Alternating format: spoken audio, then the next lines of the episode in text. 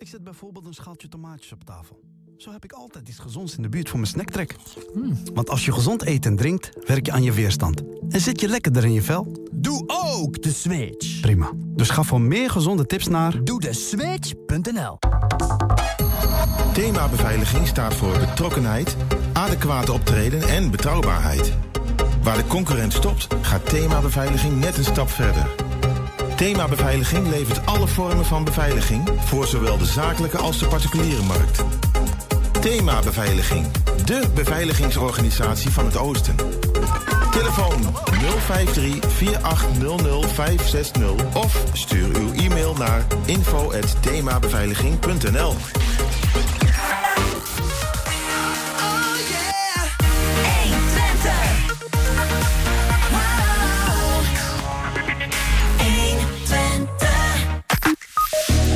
is geen enkele drinkwaterbron meer in Twente waar geen probleemstoffen in zitten. We bellen erover met Vitens. En vanavond stemt Hengelo over het 110 miljoen project De Lange Wemen. Wij namen een kijkje op de plek waar het winkelcentrum moet verrijzen. En gladjakker Bram Achterbos die maakt opnieuw een carrière-switch. Hij wordt feest-dj. En het is wat kouder buiten, maar het Warme Woordenfestival dat komt eraan. Het is woensdag 23 juni. Dit is 120 vandaag.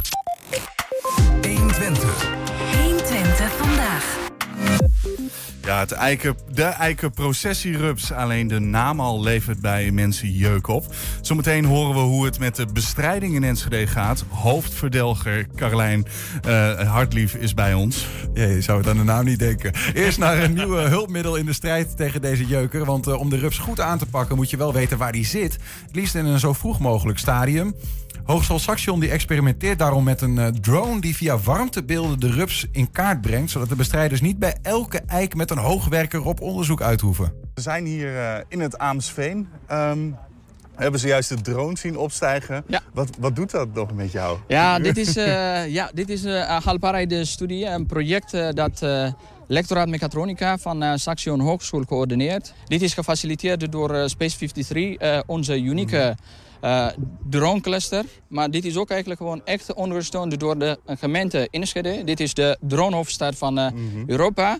En het doel van die haalbaarheidsstudie is om te kijken met welke eh, drones eigenlijk, met, eh, die voorzien zijn met verschillende sensoren en de kunstmatige intelligentie, dat eh, die eikelprocessierups in eerdere stadium kunnen detecteren. En, en hoe detecteer je die precies? Want het zijn erg kleine beestjes. Ja, er zijn echt eh, kleine beestjes, maar dan er zijn eh, verschillende mogelijkheden. Hè. Eh, er zijn echt eh, RGB-camera's, thermische camera's en een ander aantal sensoren die gecombineerd zijn met kunstmatige technologieën om die kleine beestjes op tijd te detecteren. Hoe voelt het om hier te staan? Laten we dat eerst zeggen. Ja, nou ja, het is sowieso lekker dat je het niet meer van achter je computer kan eh, of hoeft te doen. Maar dat we nu in het veld zijn en eh, met het blote oog hier eh, eh, de eikenprocessierups aan het monitoren zijn. En nou ja, hopelijk dat dat eh, in de toekomst dan meegenomen kan worden door een drone. Want daarvoor zijn we hier eigenlijk. Want, want eh, eh, hoe gaaf is het eigenlijk dat je nu eh, met een drone eigenlijk al preventief de, de, de rupsen op kan, kan zoeken, zeg maar? Ja, ja dat zou, zou echt te gek zijn. Vandaag is het natuurlijk een haalbaarheidsstudie. Dus ze gaan kijken of de data die ze verzamelen relevant genoeg is en, en interessant genoeg is zeg maar, om conclusies uit te kunnen trekken. Eh, maar wat wij nu doen tijdens het stukje monitoring is met het blote oog kijken of er rupsen in de boom zitten. En met 23.000 eiken in Enschede kun je je voorstellen dat het ontzettend tijdrovend is. Dus als een drone dat zou kunnen overnemen en veel meer bomen, eh, misschien rupsen eh, kan opsporen in een eerder stadium, nog voordat ze de brandharen hebben. Dat zou ons heel veel tijd en dus ook overlast kunnen schelen. En je, je staat hier nu, je hebt natuurlijk ook veel media wat hier is.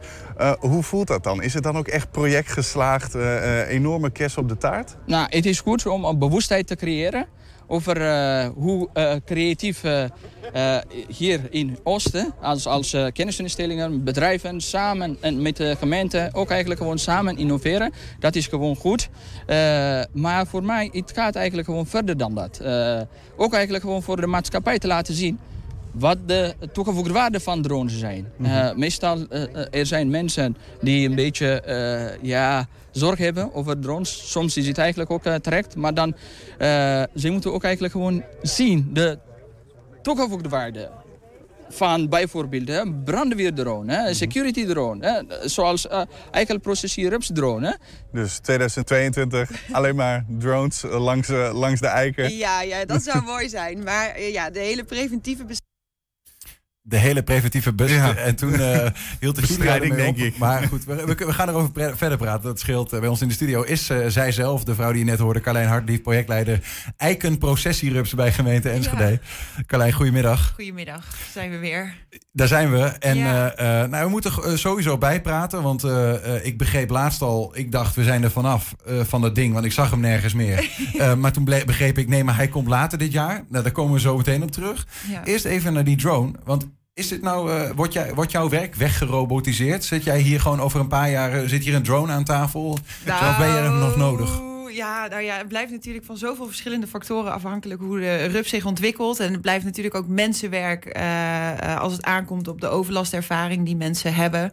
Dus de een die, die heeft er ontzettend veel last van en heeft een huis met heel veel groen en, en eiken. En de ander weer helemaal niet. En dan kun je niet met een drone langs de deur en zeggen van nou, deze heeft dit gedetecteerd, je doet het er maar mee. Dan ga je gewoon wel echt even van mens tot mens in gesprek om te kijken hoe we dat kunnen verhelpen of verminderen. Ja. Ja. Dus uh, helemaal vervangen denk ik niet. Maar ja, ja wie weet, hè, over 50 jaar dat die ontwikkelingen zo snel gaan dat we alleen nog maar robots uh, hebben lopen op straat. Ja, in ieder geval is het wel interessant uh, wat er gezegd werd, drones inzetten voor nou, ook dit soort vraagstukken blijkbaar. Ik geloof ook dat we trouwens wat beelden hebben van die drones zelf. Um, want van, die van, zaten een, van het moment dat uh, de, de eiken gevonden hebben. En ik stond, ik stond uh, naast jou en jouw reactie was wel heel extreem toen je ze eigenlijk zag. Ja, ja, ik vond dat wel heel mooi. Maar ik vond, ik vond ze zo extreem uh, groot. En uh, zo groot heb ik ze zelf eigenlijk nog nooit in het echt gezien. De rupsen, zeg maar, bedoel de je rupsen, dan? Ja. ja, als je ziet wat... wat uh, nou, ik denk dat ze ten opzichte van het blaadje... zijn ze wel bijna 5 centimeter lang. Nou, dat is best, vind ik best een grote rups. Maar is dat, is dat, is dat nieuw? Zijn ze aan het muteren? Nee, dat nee, ze nee. Van, dat, nou, dat was meer mijn persoonlijke ervaring. Ja, zo, wow, ik, het komt in één keer heel uh, dichtbij. Ja, ja, ja. Dan op want, zo'n beeldscherm. Want ja. had je verwacht dat ze zo goed in beeld uh, kwamen? Of had je het minder verwacht? Nou, eigenlijk had ik de, had ik, uh, was ik re redelijk blanco hierin. En wat ik zo mooi vond aan de beelden was... en je, je, ziet ze nu, ik zie in ieder geval de beelden nu... en ik neem aan dat de mensen dat ook ja, kunnen zien... Uh, dat je zo ver kon inzoomen en dat het alsnog zo scherp, echt, nou ja, letterlijk haarscherp uh, te zien is. Nou, dat is, dat is fantastisch eigenlijk. Want zo dichtbij kun je dus met je blote ogen nooit komen als je onder de boom staat. Want deze maar, zitten best wel hoog. Maar even voor, voor de volledigheid. De, het gaat er dus om dat die drone die kijkt in de eerste instantie met warmtebeelden naar waar zitten die nesten. Ja, vandaag hebben ze volgens mij, uh, ja, en dit is vrij technisch hoor. Zo technisch mm -hmm. zit ik niet in de drones, maar met twee verschillende soorten camera's gewerkt. En de ja. ene is met, met een beeld zoals je ook op een video videocamera hebt of op een, een fotocamera. En het tweede uh, gedeelte was inderdaad met een warmtecamera. Maar nu zijn het koudbloedige diertjes. Dus dat is best wel spannend. Uh, in hoeverre je dus kan detecteren op warmteverschil ten opzichte ja. van de boom. En daarom was het dus ook een, een haalbaarheidsstudie. Ja, ja. Maar is er al iets te vertellen over de resultaten? Weet je al iets van wat ze, wat ze daar hebben gezien? En wat... Ja, niet, niet zo in detail. Maar deze beelden hebben we live mee kunnen kijken toen we daar vanmorgen stonden. En dat was wel heel erg tof om te zien. Dus je kan, je kan gewoon concluderen, de rupsen zijn te detecteren via de videocamera. Maar hoeveel gegevens ze daaruit kunnen halen. En nou ja, hoe, hoe, effectief het uiteindelijk zal blijken. Want ja, je ziet ook hoeveel blad er eigenlijk aan een boom zit nu. Uh, ja, ja, en je moet volgens mij uiteindelijk toch, uh, lijkt me, een manier vinden om uh, een groot gebied in één keer in kaart te brengen. Want uiteindelijk is een drone besturen ook vrij duur werk, zeg maar. Ja, dus je gaat toch. Ja, ja, zeker. Ja, nee, dat is heel intensief. En ik heb vandaag gehoord dat ze bijvoorbeeld 45 minuten op één accu kunnen. Ja, daar heb je ook nog mee te maken. En als het extreem hard regent en waait, ja, dan kun je alsnog niet lekker met die drone omhoog. Dus het, het blijft van heel veel dingen afhankelijk of het überhaupt uh, uh, goed in te zetten valt. Maar dit is, dit is een hele mooie stap, denk ik, in het uitproberen of het überhaupt haalbaar is. Ja, want sowieso, hè, um, zoals het nu gaat, wat ik ervan begrijp, is dat eigenlijk alle eiken in Enschede die een mogelijk gevaar vormen, zeg maar, die, die in bewoond gebied staan, worden gewoon preventief behandeld. Maar is de inzet met zo'n drone bijvoorbeeld dat je gaat kijken, ja, waar, waar, moeten we wel en niet behandelen überhaupt? Of...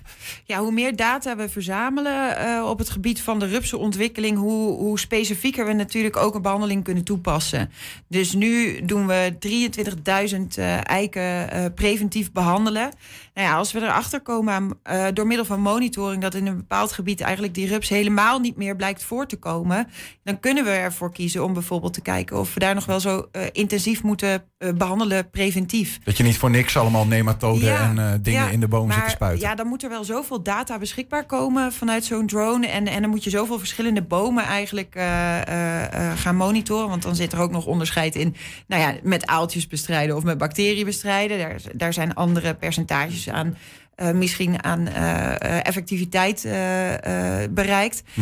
Ja, eh, het is van heel veel verschillende factoren afhankelijk. En ik vind het fascinerend dat ze dus door middel van zo'n drone en dan artificial intelligence strategieën kunnen toepassen om dan linken te leggen tussen wat dan een, een, eh, ja, een conclusie zou kunnen zijn in onze behandelingen. Ja. Eh, Komen er nog meer met van dit soort dingen uit de hoge hoed in de toekomst? Zijn er nog meer van dit soort eh, innovatieve ideeën om de eikenprocessierups te lijf te gaan? Nou ja, in, in die zin niet direct op het gebied van, van drones of elektronica. Niet dat ik weet in ieder geval. Voor hetzelfde geld zijn ze in China heel ver met iets en eh, komen we er nou ja, volgend jaar achter. Maar er zijn wel manieren waarop, eh, an- ja, waarop er geprobeerd wordt om met die rups om te gaan. En die zijn niet altijd even effect, die zijn eigenlijk niet echt altijd even effectief. Denk aan de, de plakbanden rondom de bomen. Of, eh, en, en dat moeten we echt, eh, ja, daar moeten we zo snel mogelijk mee stoppen. Als gemeente zijn, dan doen we dat natuurlijk niet. Noem ik ook niet per se innovatief, een plakband. Nee, nee maar, maar dan nog, ieder Ja. jaar zijn er wel weer mensen en, en, en aannemen of ja, eh, verkooppunten die, die die plakbanden weer verkopen. En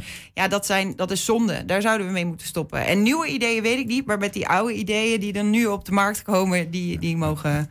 We moeten even naar de, naar de huidige situatie. Want eh, ehm, nogmaals, hè, ik, ik dacht, ik had het toevallig nog eh, kort geleden, ik zat op het Rutbeek. En ik denk, ja, ik mis gewoon die eikenprocessierupsen bijna. Nee, je mist die, die rood-witte linten om die bomen. En ik Ja. dacht, eh, we zitten nu eind juni. Het moet wel een keer losgebarsten zijn. Maar dat Ja. schijnt dit jaar later dan normaal te zijn. Dus hebben we, hebben we het nou gehad? Of krijgen we nog gedoe? Ja, ja die, die is nog steeds wel een beetje lastig. Eh, landelijke berichten eh, spreken zichzelf ook soms tegen.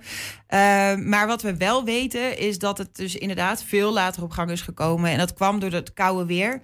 Dat er eh, echt nog wel veel regen en hagel en, en lage nachttemperaturen waren. Waardoor die rups eigenlijk een beetje langer in een soort van beginstadium bleef. Ja. Want de eerste rups die kwam al wel heel blij op 1 april eh, uit zijn ei. En dat was eigenlijk veel vroeger dan we hadden verwacht. En toen bleef het een hele tijd stil door de koude temperaturen. Ja. Ehm, en ja, nu aan de ene kant door het hele warme weer van de afgelopen weken... is die rups in één keer wel tot uiting gekomen. Dus daardoor zie je de nesten op sommige plekken ook wel zitten. Maar we weten niet of dit effect heeft op dat die plaagdruk dan nog wat later op gang komt... of dat die inderdaad wat is afgezwakt omdat eh, de vogels langer kans hebben gehad om die rupsen uit de bomen te eten. Ja. Of dat ze gewoon te weinig voedsel hadden, doordat de bladontwikkeling aan de bomen ook eh, veel trager op gang is gekomen. En ja, we de preventieve bestrijding eigenlijk veel langer zijn werk hebben kunnen laten doen. Maar als je, als je zeg maar ehm, een kader zou moeten scheppen, hè, van als, als we die rupsen nog gaan zien, dan moeten ze in ieder geval, nou ja, dan ga je ze tot aan dan en dan zien. Eh, Kun je daar iets over zeggen, over de kansen dat ze nog komen? Ja, ik denk dat we dan binnen nu en, en drie weken dan wel eh, bij een piek zouden kunnen komen. Als er dan nog een piek komt. Eh, Het gaat over eikenprocessierups, hè? Voor iedereen die net is inge... Ja. gaat niet over corona. Nee, nee ja, we hebben toch wel, ja, we zitten toch altijd een beetje in die prognoses. Ja, en, ja, hè, klopt, ja. Maar ja, dan, dan zou dit wel de komende weken zichtbaar moeten gaan worden. Ja. Ja, en natuurlijk, ja, dat klinkt heel stom, maar het kan ook zo zijn dat de preventieve behandelmethode die we dit jaar weer hebben gefine-tuned en hebben aangepakt als gemeente Enschede echt ontzettend goed heeft gewerkt. Ja, is die- en is- dat we daardoor eh, veel minder overlast ervaren van de rups. Is, die, is er ook een kans dat die preventieve behandelmethode ehm, juist minder goed werkt als die processierupsen dus later op gang komen? Dat je een soort van, ja, eigenlijk te vroeg bent geweest in de game? Ja, als, eh, ja, dat, ja, dat zou kunnen. Maar we hebben wel in die zin zo de, de ontwikkeling van de rups in de gaten gehad. Dat we op het juiste moment zijn ingestapt. Ja, ja. Maar eh, ja, het, het is wel ja, een spel met de natuur. En, Het is echt een eh, slim dingetje, begrijp ik. Hè? dus ze gaan in de grond, ze komen weer naar voren. Het is fascinerend. Ja. Niet, niet heel leuk, maar het is wel echt fascinerend hoe, een- ja, hoe zo'n proces, die rups in zijn proces zit. Ja. Eh, die, over die bestrijding gesproken. Dit jaar ehm, opnieuw, geloof ik, een halve ton tegenaan gegooid in Enschede. Ja. Ehm, is er iets te zeggen over eh, eventueel al vooruitkijken naar volgend jaar? Is dit genoeg? Kunnen we het hiermee voor nu doen? Of is dit echt afwachten wat nu de komende weken gaan zijn? Nou ja, dat sowieso. Uh, maar de preventieve fase, die hebben we eigenlijk afgerond. En, en dan starten we in een volgende fase waar we ook... Nou, natuurlijk hebben we dat gebaseerd budgetair ook op uh, de ervaringen van vorig jaar. En, uh, en op hoe we de preventieve fase zijn ingegaan. Die is heel goed gegaan. En als die heel goed is gegaan, dan, dan kan het zijn dat we de laatste fase veel minder geld hoeven uit te geven. Maar het kan ook zijn dat als die plaagdruk weer heel hoog is, dat we dan een goede berekening hebben gemaakt en binnen het budget blijven. Maar wel alles daarvoor nodig hebben. En hm. het kan ook zijn dat het toch extreem tot uiting komt. En dat we echt moeten bijsturen. Ja, maar dat, ja, dat is, ja, het is echt een inschatting, maar wel gebaseerd op ervaringen van voorgaande jaren. En ja, het is, het is wel veel geld, maar ik denk de mate van overlast was in Enschede ook wel echt extreem.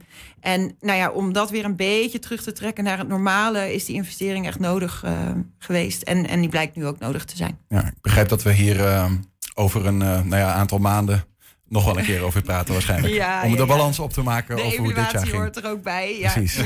Ja. Carlijn Hartlief, projectleider uh, Eiken Processierups in Enschede. Dank voor je komst. Graag gedaan.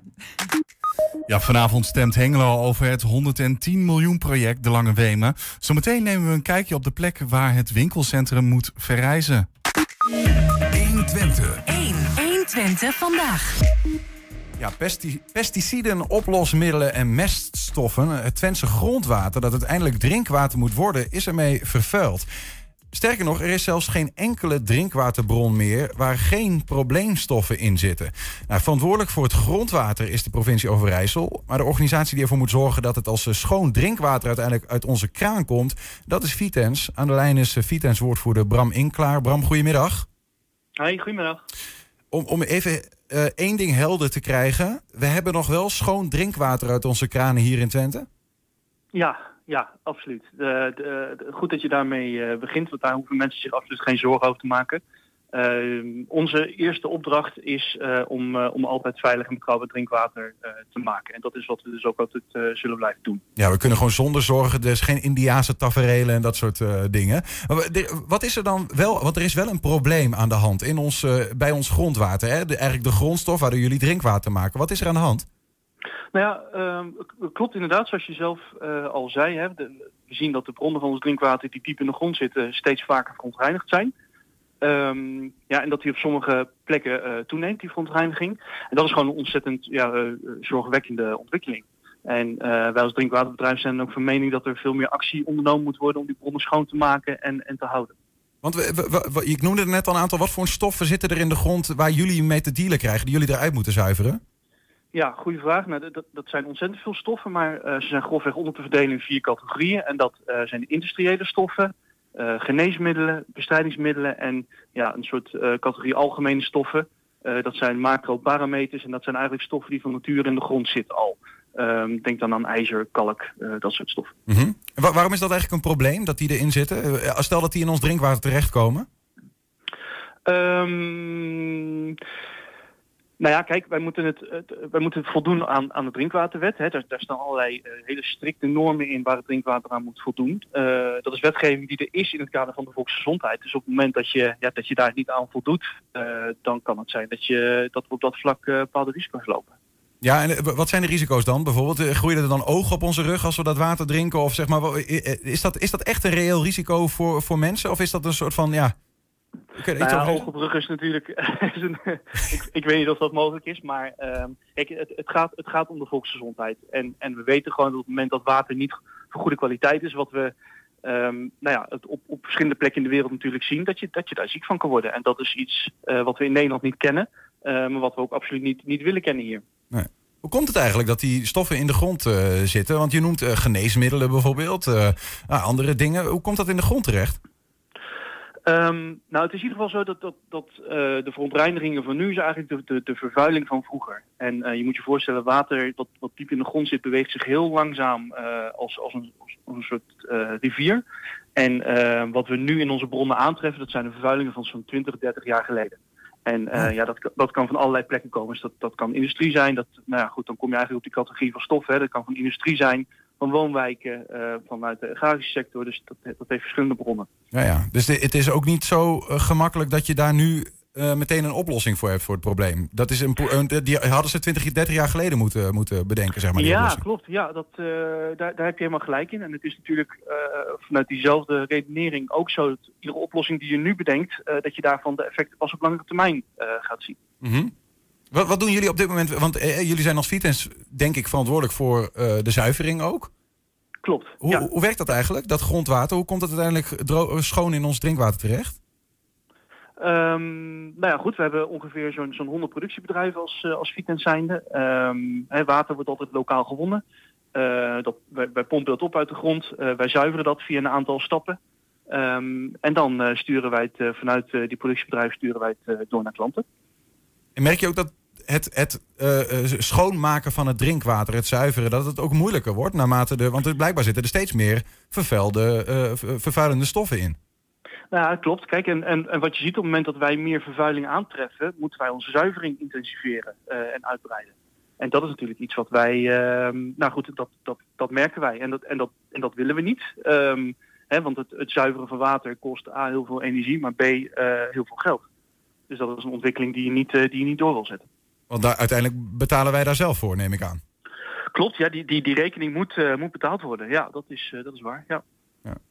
Maar is het, is het ehm, ja, hoe, hoe ernstig is het? Is het, is het zo dat eh, een Vitens bijna met de handen in het haar zit van ja, kunnen we hier nog wel tegen opzuiveren of is dat nog wel te doen? Nou, kijk, aan het eind, eh, ehm, aan het eind van het verhaal is, is alles te zuiveren. Eh, dus dat, dat zullen wij ook altijd blijven doen, hè, wat, waar we dit gesprek mee starten. Eh, dat is ook onze opdracht, dus daar hoeven mensen zich geen zorgen over te maken. Mhm. Het is alleen deze trend is iets wat je wil keren. Het is zelfs Europese, eh, zijn Europese richtlijnen, kaderrichtlijn water, die voorschrijven dat de bronnen van drinkwater zo schoon moeten zijn dat je met een eenvoudige zuivering daar drinkwater van kan maken. Ja. Nou ja, dus is het wel zo dat we ja, de, de, de, trend die we zien, ehm, ja, daarmee redden we die doelstelling in ieder geval niet. En ehm, ja, het is, misschien eh, gaat de vergelijking niet helemaal op, maar ehm, kijk, het kan in deze tijd ehm, kan het niet de bedoeling zijn dat iedereen zomaar zijn afval op straat gooit of in het park feest viert als een rommel eh, achterlaat om ja, er maar vanuit te gaan dat de volgende dag wel eh, de mensen zijn die het op gaan vegen.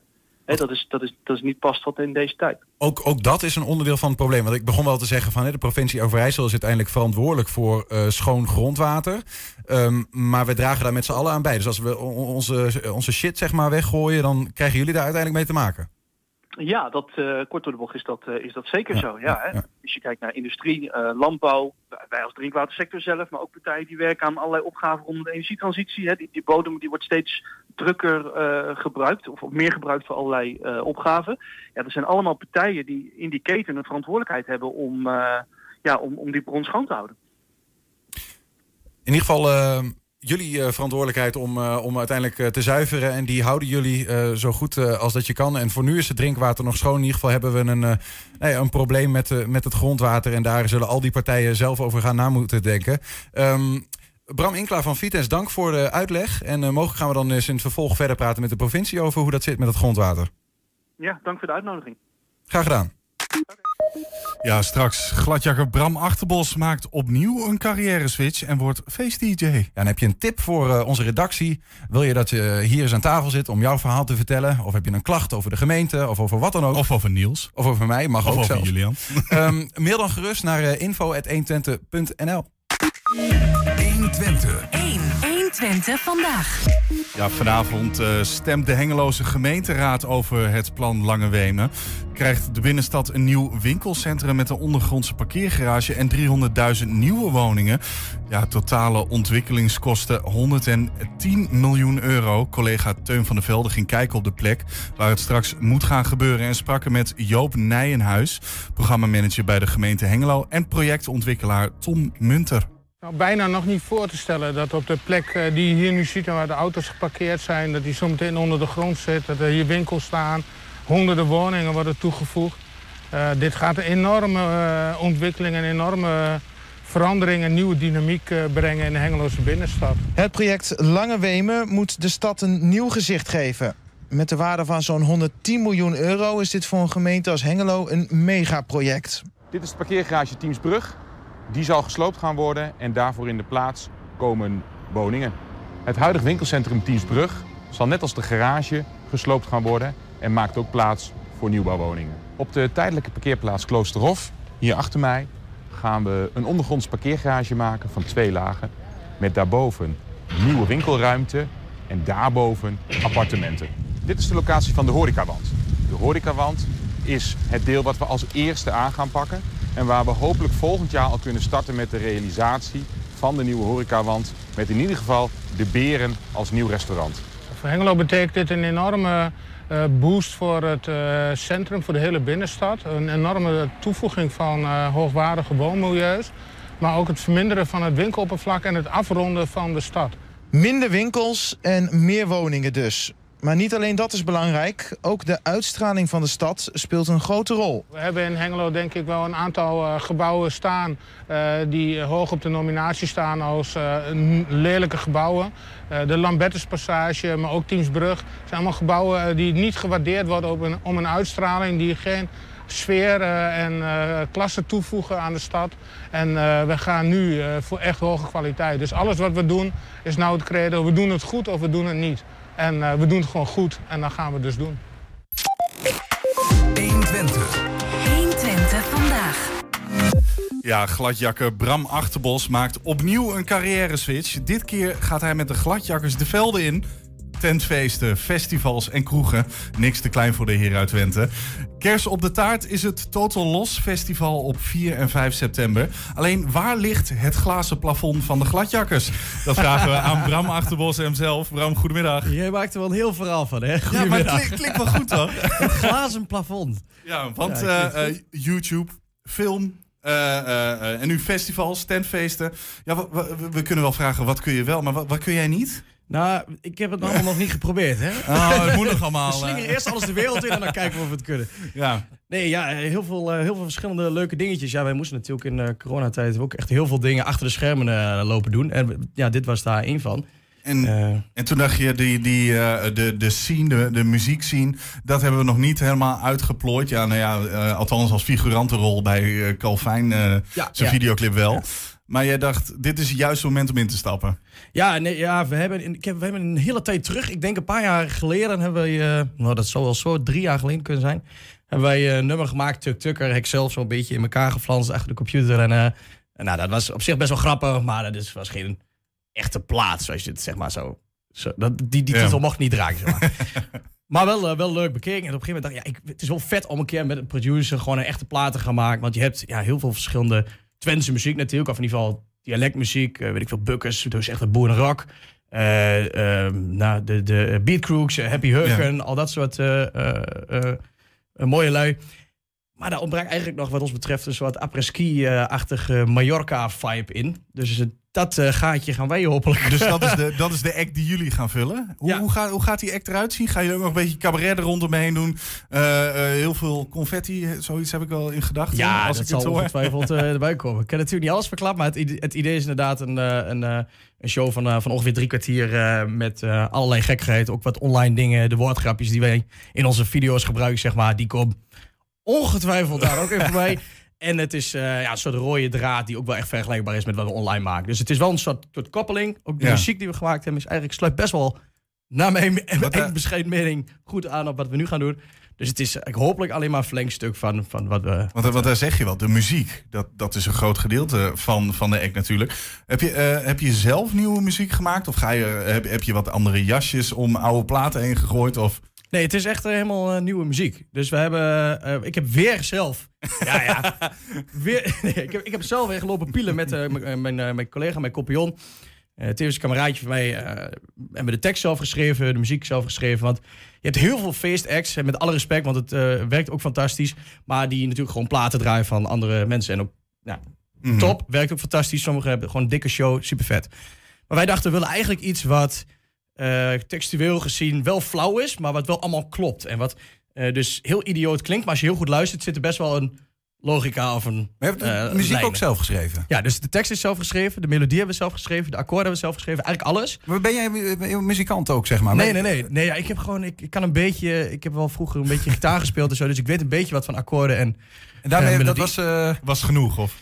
Ja, daarmee hebben we een basisopzet gemaakt. En toen hebben we via ons boekingskantoor, waar wij eh, nu getekend zijn, hebben wij eh, eh, een producer aangewezen gekregen die goed het genre paste. Mhm. En die heeft eigenlijk exact dat vertaald in een professionele productie. Dus die heeft daar verder weinig aan aangepast, maar in ieder geval gezorgd dat het, ja, dat het Oh, en hoe werkt, jasje dat, kreeg. hoe werkt dat bij jou dan, Bram? Want ik bedoel, eh, ehm, je, je maakt aan de lopende band creatieve filmpjes. Vaak ook nog met die beetje Twentse gekkigheid erin, zeg maar. Ja. Ehm, hoe, hoe kom je er eigenlijk bij? Dus Loop je over straat, zie je iets en denk je, nou, dat is hem. Daar moet ik weer wat mee. Wat- Nee, ja, het is toch ook eigenlijk heel makkelijk. Wat, we- ja, nou ja, Gewoon, huts, kantelen Ja, en gaan? Ja, het is natuurlijk knetterplat wat we doen. Dus het is, eh, eh, het is ook elke keer wel een beetje hetzelfde idee natuurlijk. Alleen, wij zoeken hem altijd een beetje het contrast op. Dus we kijken altijd een beetje van... nou, we hebben vliegtuiginstructies gedaan. is een serieuze aangelegenheid. Normaal gesproken kun je lekker mee ouwen. Maken we iets plaats van. Eh paasverhaal. Natuurlijk religie. Altijd een beetje... eh, ja, kan, kan- kun je mensen mee... eh, dus ook dat contrast opgezocht. In kinderprogramma's zijn we toen op een gegeven moment gaan doen. Sprookjes. Weet je, wel, alles wat kinderachtig is. Een beetje platter maken. En een beetje dat het schuurt. Je zegt al, kun je mensen mee ah, tegen het harnas jagen, zeg maar? Heb, je, heb je wel eens meegemaakt dat iemand het niet leuk vond wat je deed? Ja, online lees je dat wel eens. Maar dat viel eigenlijk wel heel erg We zijn nooit bij je aan de, aan de deur gekomen. eh. Ja, met fakkels en dingen. Of nee, hout- hooivol. nee, die, eh, nee, dat valt echt heel erg mee. Maar bij, die, ehm, eh, bij het paasverhaal zijn wel wat geluiden gekomen. Maar dat, eh, ja, weet je, dat, dat hou je toch als je dat soort dingen doet. Maar we hebben het altijd wel, kijk, we gaan niet schelden als het onnodig is voor... Ja, we hebben in, in dat filmpje bijvoorbeeld niet eh, eh, verdomme, zeg maar. Ja. Maar dan... Maar Maar dan netjes. heel zijn mond genomen. Ja, ik snap dus, hem. dus Ja, ja, ja, weet je, ja. dat is onnodig. We kunnen het ook wel op een andere manier. En, eh, maar het, ja, alsnog waren er mensen die zeiden, hier moet je vanaf blijven. Ja. En dat soort dingen. Maar niet. En, en eh, eh, je hebt dus op dat YouTube-kanaal vo- voornamelijk ook van dat soort video's. Ehm, eh, ga je ook hier een soort van vlogsachtig op je kanaal, zodat je multimediaal eh, hiermee aan de slag kan gaan? Nee, ik ga eerst een airco kopen voor jullie, want ik heb het fucking warm. Graag. Het is heel Ja, het is hier echt heel warm hoor. maar nee, ik... eh, ehm, ja, we gaan sowieso een beetje... Je bedoelt van, die, eh, van de muziek en zo? Van dat, Ja, gewoon eh, vlog achter de schermen bij, bij grote festivals, grote feesten of zo. we, daar, is, er is een plan voor. Ja, we gaan, eh, we gaan wel proberen de kijkers een beetje daarin mee te nemen. Ook wel weer in onze eigen stijl. Ik verwacht eigenlijk dat het een beetje... We hebben een programma gemaakt, De Voorzitter. Dus daar ging ik langs skaten, ouwehoeren en zo. Dus ik denk dat het in die stijl, eh, dat er iets gaat komen wel... zodat mensen een beetje kunnen meekijken wat we een beetje op het podium doen en zo. Maar dat zal wel echt een programmaatje gaan worden. Dus we gaan niet, we gaan niet zomaar klakkeloos... oh Ja. ja. we hebben een dag gefilmd, aan elkaar plakken en online gooien. Klopt het dat je in het voorprogramma van Snollebolken staat? Nee joh, dat mag ik willen. We staan op het festival. We zijn geboekt eh, voor op het festival, zeg maar. Oh. Dus het is een heel festival met allemaal stages. En op, een- en op een van die stages staan Maar- wij, zijn we geboekt. Maar ik, ik ken eh, eh, vrienden van mij, eh, toen ik ook nog een techniek eh, eh, iets op de, eh, deed, die stonden alleen maar in huistuin- en keukenfeestjes ergens in een schuur eh 20 kilometer van de grens van Duitsland. Van, en jij gaat gewoon direct op een, een festival staan. Nee, de rest post ik niet.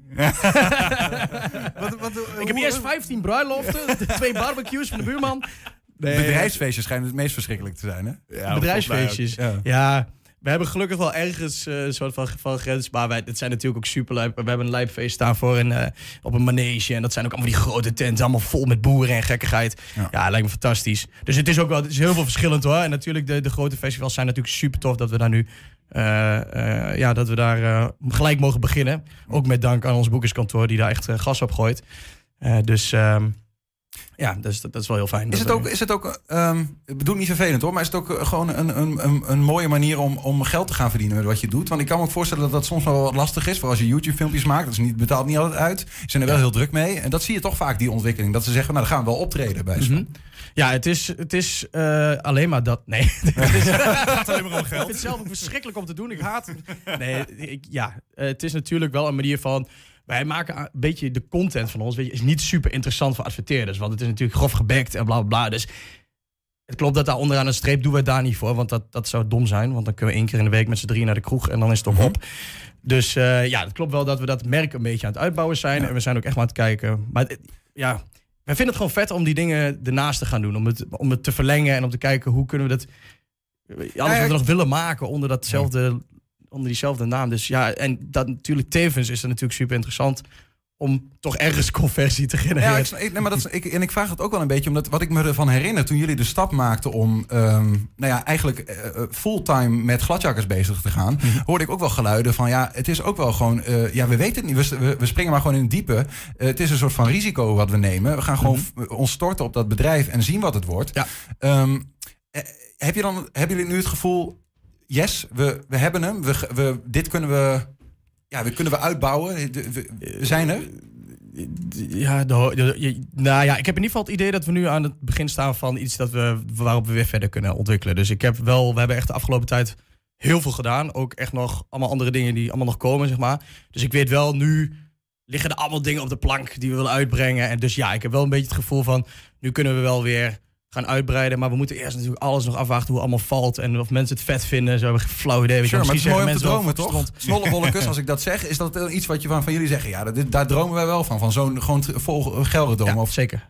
Ja, Mooi. ja ik, dat is wel heel ver gezocht. Maar dat, is, ja, dat, zou, dat zou natuurlijk wel fucking vet zijn. En het is natuurlijk ook wat hij doet. Het is Brabants, het is verstaanbaar. Dus wij gaan ook steeds iets meer naar het platte toe in plaats van het echte Twentse. Dus ja, ja misschien we, willen kijken waar we, wat we kunnen doen. Maar we zullen, we zullen zien. En wa- waar, waar zijn de try-outs? Komen die er? Waar? De try-outs. Hoe, hoe kunnen we er komen? Nee. De, de eerste keer dat we, je, dat we je zien? Eh, over twee weken staan we op het allermooiste feestje in Sipkelo. Ja, ja, of all places. Maar het is een echt vet festival. Want het is, eh, is- het is eigenlijk best wel groot om te starten. Dus ik ga ook wel een klein beetje in mijn broek kakken, denk ik. Maar wel vet om eh, een keer wat anders te proberen. Dus Geen gaan onderdeel van de act, toch? Ja, zeker. Ja. Wij gaan met... ja, nee, tuurlijk. Ik heb 15 schone onderbroeken mee. Duurt ook 15 uur, elke uur kakken. Nieuwe onderbroek aan. Meer is het niet. Midden in het weiland, mooi tentfeest. Bram Achterbos, dankjewel voor je komst. En heel veel plezier met alle feestjes die gaan komen. Ja, jullie bedankt, eh, jongens. Dames. Zometeen een terugblik naar talkshow Hengelo Spel gisteravond. 120. 1. 120 vandaag. Gemeente Enschede maakte gebruik van minstens één nep-account op social media, zo stelde Tubantia afgelopen week. Daarmee kijkt de gemeente naar wat Enschede's met een bijstandsuitkering allemaal doen, om te checken of die bijstand wellicht onterecht ontvangen wordt. Ja, Bram Achterbos is hier gewoon eventjes Ja, de boel aan het schoonvegen. Schoonma schoonmaakdienst Achterbos. Ja, alles corona klaar aan maken. Fijn, dankjewel jongen. Goed dat je meedenkt. Nee, dat, dat meegluren vroegen wij ons af is eh, volgens de krant onwettig. Maar waarom eigenlijk? Dit is mijn uitspraak en daar moet u het mee doen. Rechtspraak met Damstee Advocaten. Nandini Lachman, goedemiddag. Goedemiddag, hi. Waarom gaat het eigenlijk eh, te ver dat een gemeente met zo'n nep-account meekijkt op social media? Ehm, ja, dat gaat dus te ver omdat wij eh, hè, in Nederland hebben wij een aantal privacywetten. En, eh, en in Nederland is eh, privacy een heel groot goed. Dat is zelfs in de eh, grondwet verankerd in artikel 10. En ook vanuit de Europese wetgeving is dat heel helder gemaakt dat privacy een heel groot goed is en wat we met z'n allen heel goed moeten beschermen. En eh, wat we dus nu zien is dat de gemeente Enschede onder andere de nep-account aanmaken en daarmee eigenlijk in het leven van, eh, van de burgers kunnen gluren door eh, de Facebookpagina's in de gaten te houden. En dat is een praktijk wat eh, niet transparant is, want dat is nergens vastgelegd. Niemand weet dat de gemeente dat doet. En wat heel belangrijk is om de privacy te waarborgen, is dat als er privacy inbreuk wordt gemaakt, want die mogelijkheden zijn er, dat dat dan wel goed is geborgd in, in, in protocollen en dergelijke. En dat is nu niet het geval. En daarom is het heel ernstig dat, eh, dat dit soort praktijken nu gaande zijn. Je zou ook kunnen zeggen, ja, als je niks te verbergen hebt, is toch geen probleem? Ehm, ja, dat is heel mooi als je niks te verbergen hebt. Dat, en dan is er ook heel vaak geen probleem. En eh, dat is heel goed. Maar eh, dat wil nog niet zeggen dat je alles maar open en bloot moet geven over je leven. Ehm, en eh, als burger zijnde mag je er gewoon van uitgaan dat je, als jij iets op Facebook eh, publiceert, dat niet de gemeente of de overheid of welke instantie dan ook met een andere agenda meekijkt. Bij zeker één op de zes gemeenten gluren ambtenaren online mee hè, met inwoners. Doen ze met eh, nep-accounts, zoals al zeiden. Dat bleek onlangs uit een onderzoek van onder meer de Universiteit van Groningen. Ehm, is het overigens, gaat het hier om die nep-accounts? zeg maar, mag het wel als het een echt account is van een ambtenaar in functie bijvoorbeeld? Eh, nee, dat maakt niet zoveel uit. Waar het hier om gaat is dat er eh, ja, dat openbare data, dat staat in het artikel, hè, dat het gaat om openbare data. Eh, en wat, heel, wat eigenlijk een misvatting is, dat men denkt dat ze openbare data eh, maar zomaar mogen gebruiken. Eh, en dat is niet zo. Want ehm, we hebben de AVG, dat is dus de Algemene Verordening Gegevensbescherming. En die eh, zorgt ervoor dat de privacy van burgers en van welk, elk individu eigenlijk goed beschermd is. En dat je zelf grip hebt op jouw persoonsgegevens. En als jij dus iets op Facebook plaatst, dan doe je dat niet eh, met het doel dat andere instanties daar eh, iets mee kunnen doen. Ehm, en als uh, bijvoorbeeld de gemeente dat gaat gebruiken om een bijstandsfraude op te sporen, dan, dan halen zij die gegevens uit Facebook en dat verwerken ze dan vervolgens weer in het systeem. Ja. En om dat te kunnen doen heb je wel een geldige grondslag nodig en een wettelijke grondslag. En, en moet dat noodzakelijk zijn voor het doel waarvoor je dat doet. En dat is op dit moment allemaal niet goed geborgd wat ik me daarin wel afvraag. Eh, je hebt natuurlijk wel twee soort van twee belangen. Hè? Um, in, het, in het overwegen van. Het, in, het, in de overweging die je meeneemt in het opstellen van dit soort regelgeving. Want aan de ene kant wil je geen privacy schenden.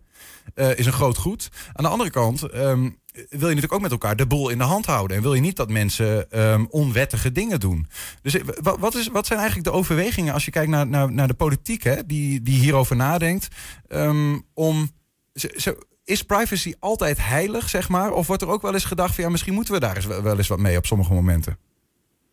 Um, nou, privacy is een heel groot goed en dat moeten we ook met z'n allen uh, zo goed mogelijk beschermen. En we moeten ook al zeker niet heel veel prijs geven. Want wat we nu zien is dat we in een informatiesamenleving uh, zitten waarbij alle instanties en partijen zoveel mogelijk data willen verzamelen. Mhm. Um, en, dat, en daar, het is goed dat mensen daar uh, kritisch op zijn, want dat, uh, hè, dat kan, brengt ook weer heel veel risico's met zich mee. Dat informatie die van jou wordt verzameld en, in een, en, en er wordt een bepaalde profiel van je gemaakt, kan weliswaar een keer niet kloppen. Dat hebben we ook gezien met de toeslagaffaire, dat hè, de gekoppelde informatie toch niet leidde tot uh, de juiste uitkomst. En voor dat soort tafereelen moeten we dus waken. En het is heel goed dat mensen daar kritisch op zijn. Maar het is zeker niet zo dat uh, privacy het allerhoogste goed is en dat alles daar maar voor moet waken. Um, uh, daar, dat mag ook wel worden ingeperkt en dat is ook wettelijk vastgelegd in, uh, in de Europese wetgeving. Mm -hmm. het Europees Verdrag voor de Rechten van de Mens, artikel 8, die schrijft heel duidelijk voor dat het mogelijk is om een, om een inbreuk te maken, maar dat moet dan wel uh, zodanig zorgvuldig worden gedaan dat aan alle vereisten wordt voldaan. Dus dat het ook um, ja, voorzienbaar is voor de burger, dat die rekening kan houden met uh, de, de, gevallen waarin er een inbreuk kan worden gemaakt. Ja. En, en dat dat ergens moet, dat moet ergens vastgelegd zijn. Want stel je voor dat een burger wilt optreden tegen de overheid die heeft geconstateerd dat de burger belastingsfraude doet, belastingfraude doet of andere soort fraude, dan moet u natuurlijk wel ehm, ja, de data hebben uh, zodat hij een zaak kan beginnen. En dat is uh, vandaag de dag best wel lastig. Ja, ja dus er zijn wel mogelijkheden waarin die overheid kan meekijken, maar dan moet een soort van ja, mandaat hebben om dat ook te mogen doen. Ja, klopt. En dat moet dus echt wel uh, voldoen aan de, aan de regels die we in de grondwet, grondwet hebben vastgesteld. Ja. Overigens, dit, dit is best wel een nieuw probleem. Hè? Of het, internet is vrij nieuw, maar social media is nog nieuwer. Uh, en de, de, de grote mate waarin dat gebruikt wordt. Um, komt het vaak voor dat er um, nou ja, dingen, uh, situaties optreden waarin eigenlijk nog helemaal niet echt duidelijk is wat de regels zijn? Uh, ja, dat zie je steeds vaker voorkomen. Want ja, technologie biedt heel veel uh, mogelijkheden. En uh, het is ook niet heel gek dat uh, overheidsinstanties dan gebruik gaan maken van die mogelijkheden. Maar wat je dan vaak ziet, is dat de wetgeving daarop achterloopt en dat dat nog niet goed is geregeld en is vastgelegd. Um, en en uh, dat is inherent aan nieuwe technologie. Daar doe je heel weinig aan. Maar het is wel goed dat mensen uh, wakker worden en geluiden ontvangen van... oh, volgens mij is het niet helemaal ja. uh, conform de wetten die we nu met z'n allen hebben opgesteld. En hier moeten we wat mee. En dat, het is alleen maar heel goed dat we daar heel kritisch op zijn. Ja, precies. Ja. Dus de, de, de problemen komen, komen, komen naar voren, bijvoorbeeld in de krant of bij ons. En uiteindelijk ja. ziet de politiek dan die denkt... hé, hey, misschien moeten we hier een keer wat mee. Nou, ik hoop dat dat ons gesprek ook iets bijdraagt aan die discussie. Bedankt voor, voor jouw uitleg in ieder geval, Nandini Lachman van de Damstee Advocaten. Ja, heel graag gedaan. Ja, straks. Het is wat kouder buiten, maar het Warme Woordenfestival komt eraan. Heb je een tip voor de nieuwsredactie? Mail dan even naar info.120.nl 120. In de talkshow Hengelo Spel worden maandelijks uh, lokale hete hangijzers uit het vuur gehaald. Gisteravond werd er gesproken over bezwaren tegen de verkoop van de oude Storkbibliotheek. En over het uh, verschaalde kunstklimaat in Hengelo.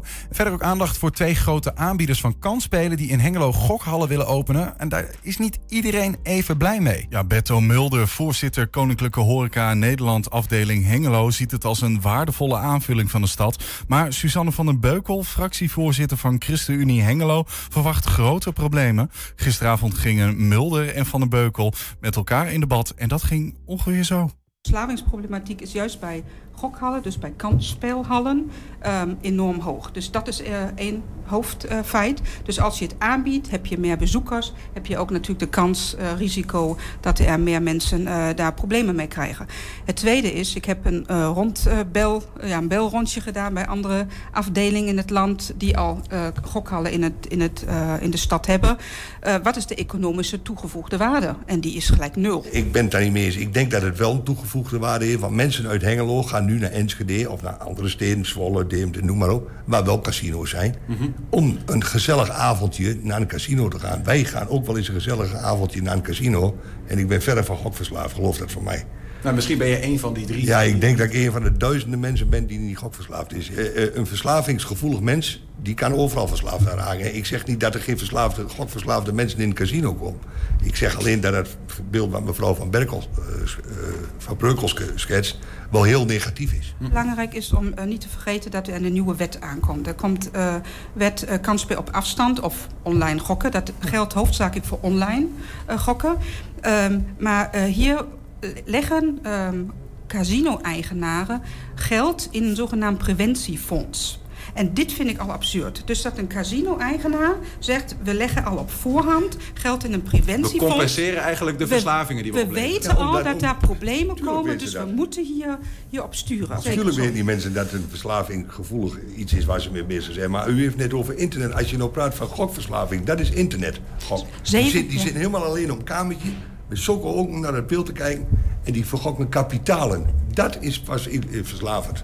Internet gewoon. En, en dat, dat is precies daarom ook die, um, uh, waarom wij ons als ChristenUnie ook landelijk echt zorgen maken over de toename van de gokverslaving. Ik, ik word een beetje uh, uh, verdrietig van het verhaal dat het casino alleen maar om gokking, gok en gokverslaving draait.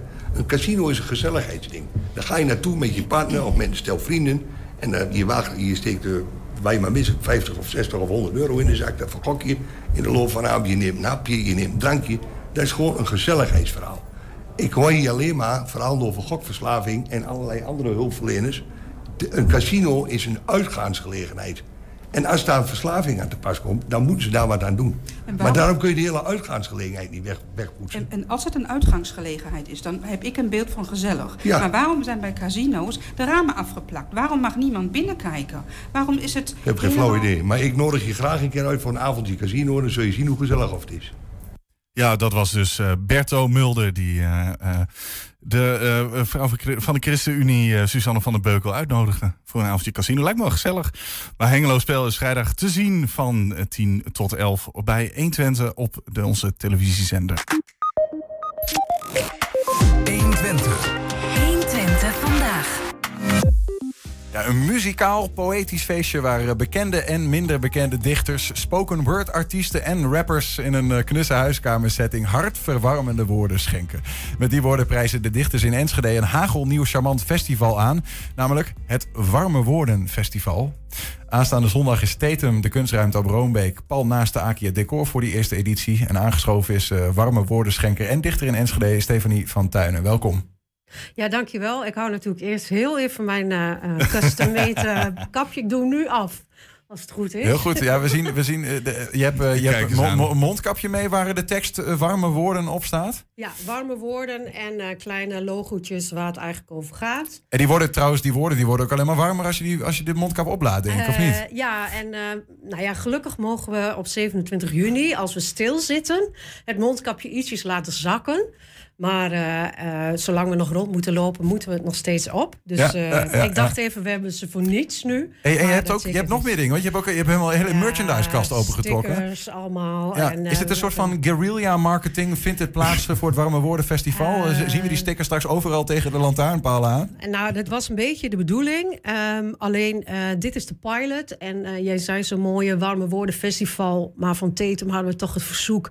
hou dat festival nog een beetje kleiner. Het is namelijk een festival waarin je wel met tijdsloten en zo werkt. Eh, en waar, dus niet, eh, eh, ja, waar mensen niet gewoon op zondag spontaan kunnen denken... nou, daar ga ik eens naartoe. Oh, toch niet. nee. Je moet wel even een tijdslot reserveren. En, ehm, maar voor de rest heeft het wel, eh, ademt het wel helemaal een poëziefestival. Zoals wij eh, dat graag zien. En hoe ziet dat er dan uit? Want het Warme Woordenfestival, als ik naar buiten kijk, nu even weer is de zon er weer eventjes. En nu is Ja. het ook letterlijk hier in de studio, is het niet om te harde zo warm. Maar eigenlijk had dit in eh, de koude plaatsgevonden. Ja, dat was een beetje het idee. Het idee is wel om het een, een terugkerend festival te laten worden. Het kan dan eh, rond de Poëzieweek zo zijn. Dus dat zal dan in eh, januari, eind januari. Maar wij zitten ook wel soms te denken om het eh, of vlak voor of vlak na de zomer... of in oktober of zoiets te gaan doen.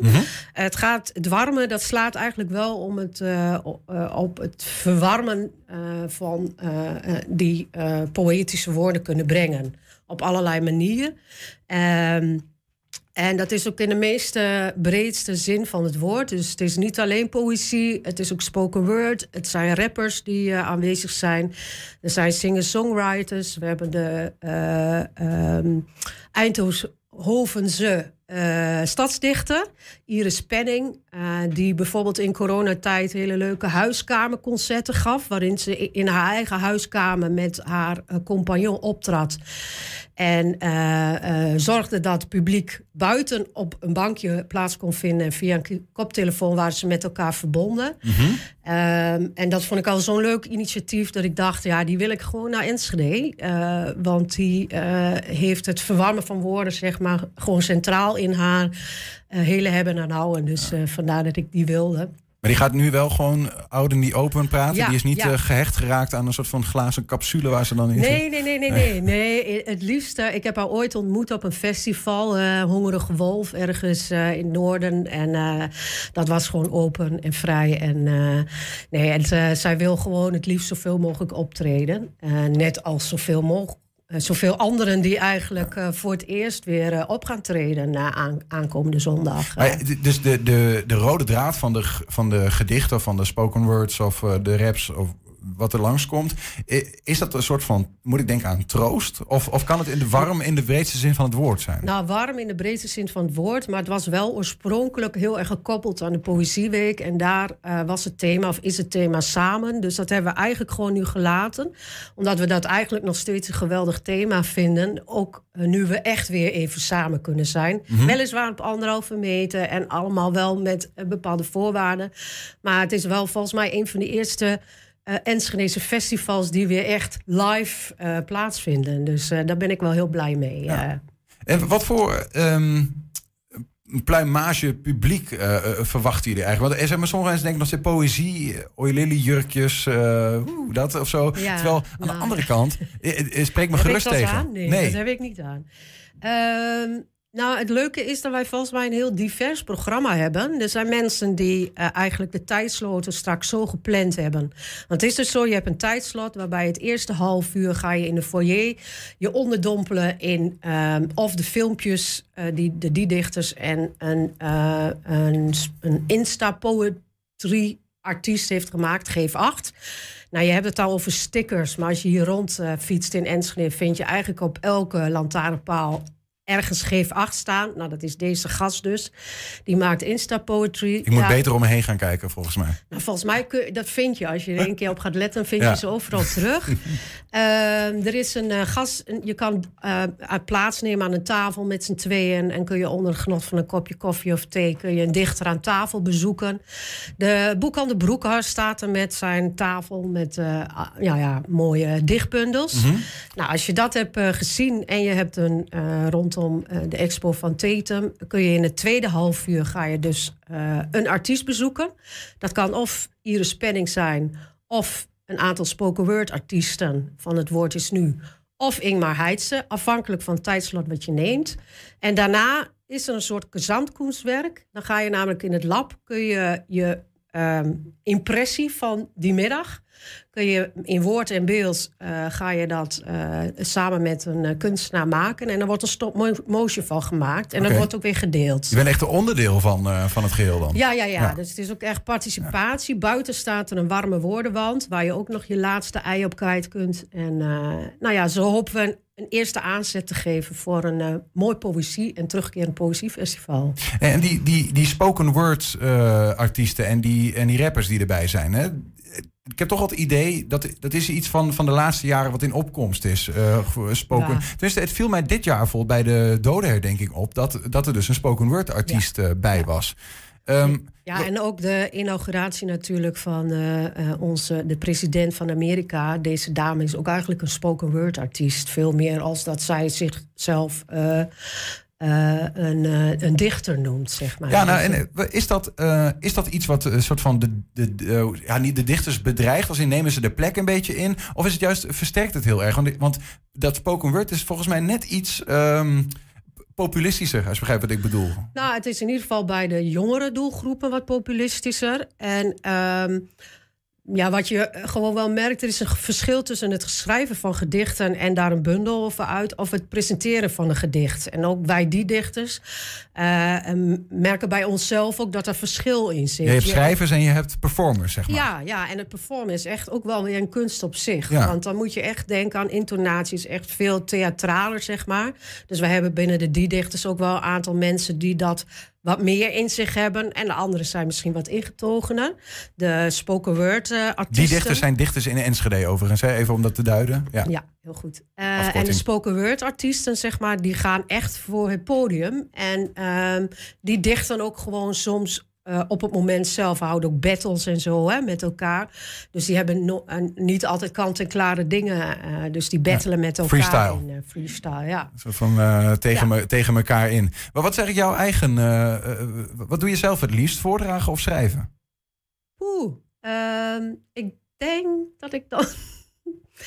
Weet je, ik, ik vind schrijven heel fijn. en dat heb ik ook heel lang zeg maar, in de kast gedaan, laat ik het zo maar zeggen. Alleen je wil uiteindelijk, ben ook beeldend kunstenaar, uiteindelijk wil je wel uh, datgene wat jij bedenkt en laat zien, wil je laten zien aan het publiek. Want uiteindelijk maak je het voor het publiek. Anders kun je het in je hoofd laten. Dan, dan hoef je het niet op te schrijven, hoef je het niet te schilderen of ja. uh, te maken, zeg maar. Uh, ik, ik ben er altijd wel een beetje dubbel in. Zoals nu ook in dit festival ben ik van de organisatie. En daar heb ik heel bewust ge, ge, ervoor gekozen om absoluut niet op een podium te gaan staan. Want ik, ik, dat wil ik dan niet op dat moment. Dan is het podium voor een ander, zeg maar. Mm -hmm.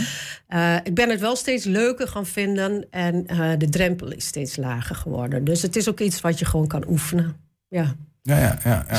ja en waar zit de, de, uitdaging voor jou in als het gaat om het brengen van uh, gedichten, zeg maar? Nou, het mooiste is dat een ander de betekenis in vindt. En dat kan heel divers zijn. Het kan een gedicht zijn die, die ik misschien vanuit een hele andere context bedacht heb, maar waar een ander iets in herkent waarmee, waarmee die verder kan. Op wat voor manier ook. Ja. Dus die herkenning is wel eigenlijk heel erg belangrijk. Dus uiteindelijk is het heel belangrijk om het wel te delen met een ander. En dat kan op papier. Maar je merkt toch als je dingen ook uh, voordraagt uh, met je eigen stem, uh, dat je dan je eigen intonatie erin kan leggen. En dat kan soms een heel ander gedicht worden dan dat je het op papier leest. Dus daar zit echt uh, ja, wel verschil tussen. Ik kan me voorstellen dat het, dat het enger is soms. Uh, want wat ik neem aan dat, dat gedichten die je schrijft ook soms best wel dichtbij komen of vanuit je hart komen. Ja, en als je dat ja. de wereldkundig maakt met je eigen stem, met je eigen gezicht, ja, dan is het ook maar net hoe dat aankomt en wat mensen ervan vinden. Ja, nou ja, ik heb wel eens uh, uh, poëzieavonden waar dan iemand op mij afkwam en die zei: Ja, die en die, dat vind ik dan nog wel aardig. Maar dat van jou, daar snap ik echt helemaal niks van. ja, dan weet ik niet of dat dan veel over mij zegt of degene die het zegt. dat laat ik dan even in het midden. Maar uh, de, ja, de, ja da, ook daar wen je weer aan. Ja, zo so be it. Ja, ja, ja. maar langzaam ben je wel door de wol geverfd als het daarom gaat, zeg maar. Ja, uiteindelijk wel. Ja. maar ik snap wel als je hiermee begint. En je krijgt zoiets dat je wel een tweede keer nadenkt. Nou, de volgende keer weet ik nog niet of ik dan wel. Uh... Maar daarom vinden, vinden wij als die dichters het wel belangrijk om een podium ook te bieden. Aan al deze mensen die dat ook een beetje eng vinden. Dus we hebben ook open poëzie uh, podia en zo die we organiseren. Uh, want uiteindelijk wil elke dichter schrijven, performen, wil toch zichzelf presenteren aan een ander. Mm -hmm. En uh, ja, als het op een beetje een veilige manier uh, kan, dan is dat denk ik heel fijn. En het eerste podium is aankomende zondag. Ja. Warme Woorden Festival. Hoe laat? Het begint om half één. Um, dan zijn er eigenlijk zes tijdsloten waarin iedereen ongeveer anderhalf uur binnen is. Mm -hmm. um, afhankelijk van tijdslot kom je dus verschillende mensen tegen. De laatste twee tijdsloten hebben echt een hele grote naam. Naast Iris Penning hebben we bijvoorbeeld Ingmar Heitse. Nou, dat is echt wel een hele grote naam in poëziewereld. Uh, en ook daar op die. Dat, ja, vinden we dan wel leuk om te zien dat juist ook op die naam wel specifiek mensen komen. Wat maakt dan dat hij zo goed is? Nou ja, of hij zo goed is, hij op de een of andere manier weet hij veel mensen aan te spreken. Ja, hij was ja. een van de eerste die bijvoorbeeld ook rondom corona een gedicht schreef. Daar kreeg hij ook wel weer een hele lading kritiek uh, over zich heen. Maar daar kan deze meneer uh, uitstekend mee overweg, geloof ik. Dus, uh... Gaat dat zien. wij gaan ook komen. Dank voor jouw komst ook, Stefanie van Tuinen hier. En hartstikke veel plezier aankomende zondag. Ja, ja. Warmewoordenfestival.nl. Is dat een website? Nee, en je moet naar teten.nl of je kan naar de website van de dichters in Enschede. En dan kan je uh, via een tijdslot kan je, je aanmelden. En het is helemaal gratis, wil ik nog zeggen. Oh, Niet lekker man. heel onbelangrijk. En als je googelt op Warme Woorden Festival, dan kom je er ook, heb ik gezien. Ja. Dus uh, ga dat vooral doen. Stefanie, dankjewel voor je komst. Geen dank. En uh, tot gauw dan, hè? Tot gauw. Ja, en tot zover 120 vandaag. Terugkijken, dat kan direct via 120.nl. En vanavond om 8 en 10 uur op, op televisie te zien. Zometeen hier, Henk Ketting. Ik heb hem al zien staan. U kunt er zo van genieten. Wij zeggen in ieder geval tot morgen. 120. Weet wat er speelt in Twente. Met nu het nieuws van 4 uur. Ik ben Ingrid Anne Broersen. Goedemiddag. In Zwitserland is na twee jaar het lichaam van een vermiste Rotterdammer gevonden, meldt RTV Rijnmond. Hij is waarschijnlijk om het leven gekomen tijdens een wandeling in de bergen. De politie gaat niet uit van een misdrijf. Morgen wordt er een erehaag gevormd in zijn geboorteplaats Oud-Beierland. Peter R. de Vries wil binnen een jaar 1 miljoen euro inzamelen als beloning voor de gouden tip in de vermissingszaak van Tanja Groen. Hij denkt dat de 25 tot 30.000 van justitie veel te weinig is en hoopt de ouders van Tanja eindelijk rust te geven. De studenten fietste in 1993 na een feestje naar huis, maar is daar nooit aangekomen. Facebook heeft de vriendin van Jurgen Konings geblokkeerd omdat ze een overlijdensbericht had geplaatst over de Belgische militair. Het is in strijd met de richtlijnen. Facebook maakt al weken jacht op accounts die de rechtsextremistische Konings verheerlijken en vindt het overlijdensbericht daar dus ook onder vallen. Het nummer waarop je een afspraak kunt maken voor een coronatest doet het weer. De lijnen raakten overbelast door mensen die er alles aan deden om het Janssen-vaccin te krijgen en het nummer dus eigenlijk niet moesten hebben. Het vaccin is zo gewild dat een meisje uit Amersfoort 300 keer heeft gebeld en toen was het raak. Het weer. Op steeds meer plekken breekt de zon door. Morgen vooral zonnig aan de kust. Het wordt dan 17 tot 21 graden. En tot zover het ANP-nieuws.